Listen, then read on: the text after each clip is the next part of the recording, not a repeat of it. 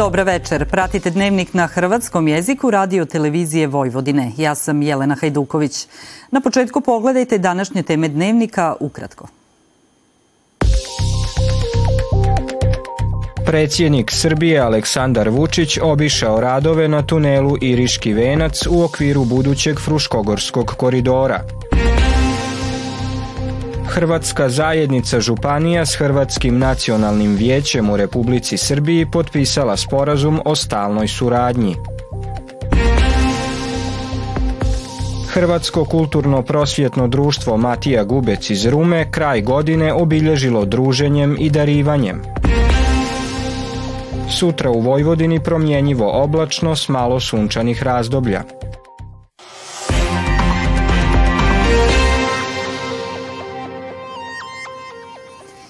Predsjednik Srbije Aleksandar Vučić obišao je danas radove na tunelu Iriški venac u okviru budućeg Fruškogorskog koridora brze prometnice koja će povezivati Novi Sad i Rumu.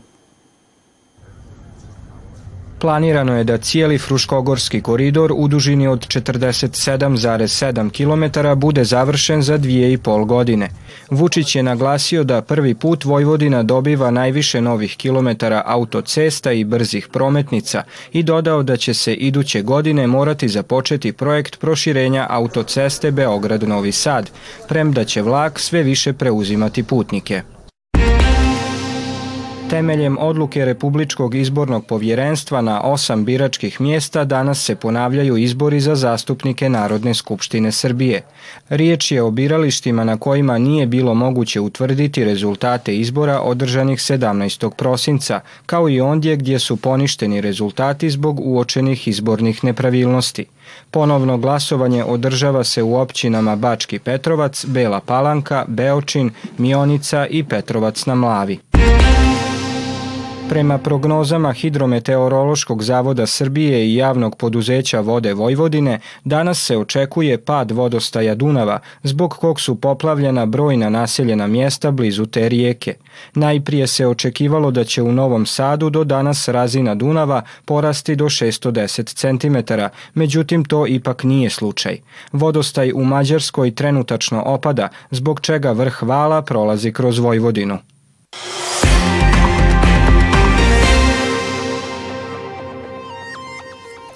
Hrvatsko nacionalno vijeće u Srbiji i Hrvatska zajednica županija potpisali su sporazum o stalnoj suradnji i pomoći hrvatskoj manjini. Time se, kako je rečeno, rješava jedan od najvećih problema HNV-a koji od državne dotacije ne može pokriti troškove rada i realizaciju projekata potpore Hrvatskoj zajednici. Više nećemo morati stalno prositi sa olakšanjem rekla predsjednica Hrvatskog nacionalnog vijeća nakon potpisivanja pisma namjere s Hrvatskom zajednicom županija.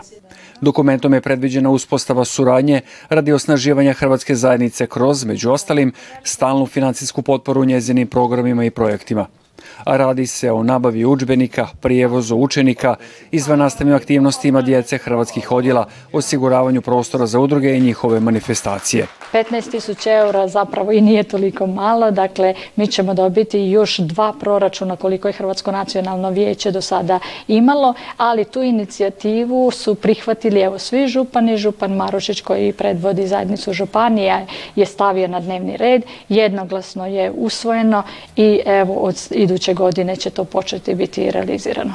U ime 20 županija koje će kontinuirano podupirati Hrvate u Srbiji, pismo namjere u Hrvatskom domu Matici potpisao je predsjednik Hrvatske zajednice županija, župan Brodsko-Posavske županije. E, mi doista volimo doći ovdje u Suboticu, u Republiku Srbiju, e, gdje god Hrvati žive i čast mi je e, pomagati Hrvatskoj zajednici i e, ta pomoć može biti u vidu raznih, raznih načina pomoći. Evo vidimo da se ona, da govorimo ovdje i o materijalnoj pomoći za funkcioniranje, ali to mogu biti pomoć u raznim projektima koji će dovesti do boljeg e, statusa nacionalnih manjina i naravno boljeg života nacionalnih manjina, ali i svih drugih koji žive na ovim područjima. Odluka o izdvajanju po 15.000 eura godišnje svaki od 20 županija donijeta je na inicijativu župana Krapinsko-Goranske županije Željka Kolara.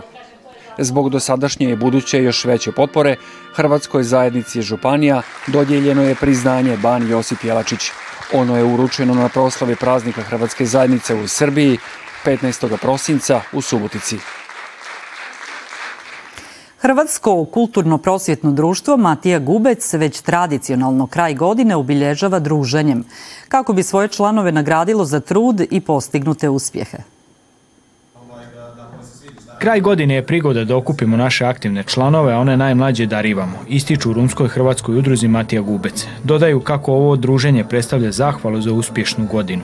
Ovo je već postala jedna vrsta tradicije kod nas u Matiji Gubci, da krajem godine, pored toga što pravimo ajde, jednu vrstu male proslave za aktivne članove, svi oni koji su doprineli održavanju i radu našeg društva, kako tamburaše, upravnog odbora, ljudi koji učestvuju ovde u radu, tako da tako i male dece koje su priključene i koje su stvari naša budućnost.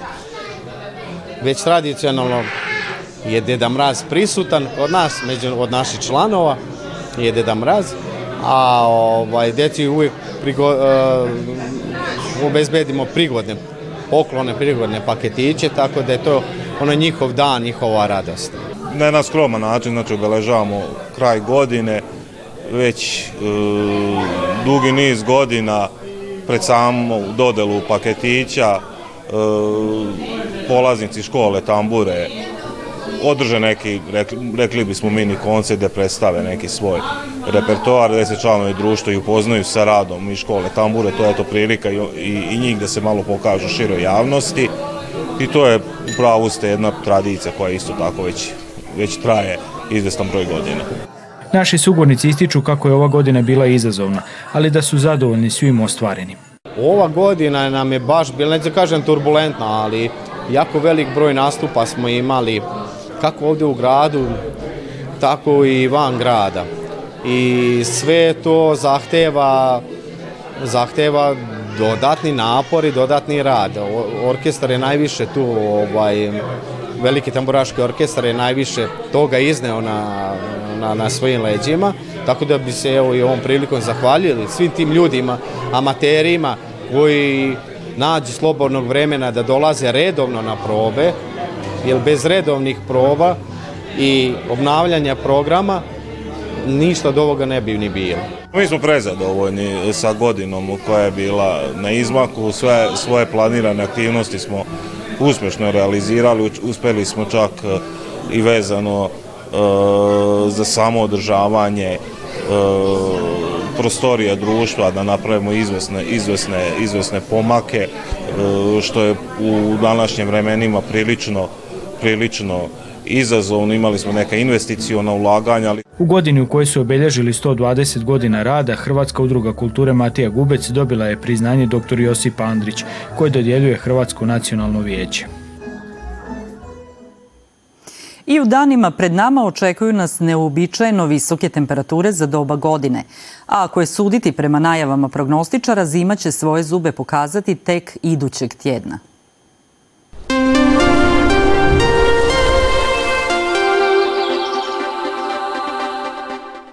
Sutra pretežno oblačno sa slabom kišom mjestimice uz toplije vrijeme od prosjeka. Zapuhaće umjeren jugozapadni i zapadni vjetar. Tlak oko normale. Najniža temperatura od 3 do 6, a najviša od 11 do 13 stupnjeva. Na večer suho. U četvrtak promjenjiva naoblaka premješta se iz smjera sjeverozapada s kratkotrajnom kišom ponegdje i s malo sunčanih razdoblja. Toliko u ovom izdanju Dnevnika koji možete gledati i na zahtjev putem internetske stranice www.rtv.rs. Vidimo se sutra u isto vrijeme. Hvala na pozornosti i ugodan ostatak večeri.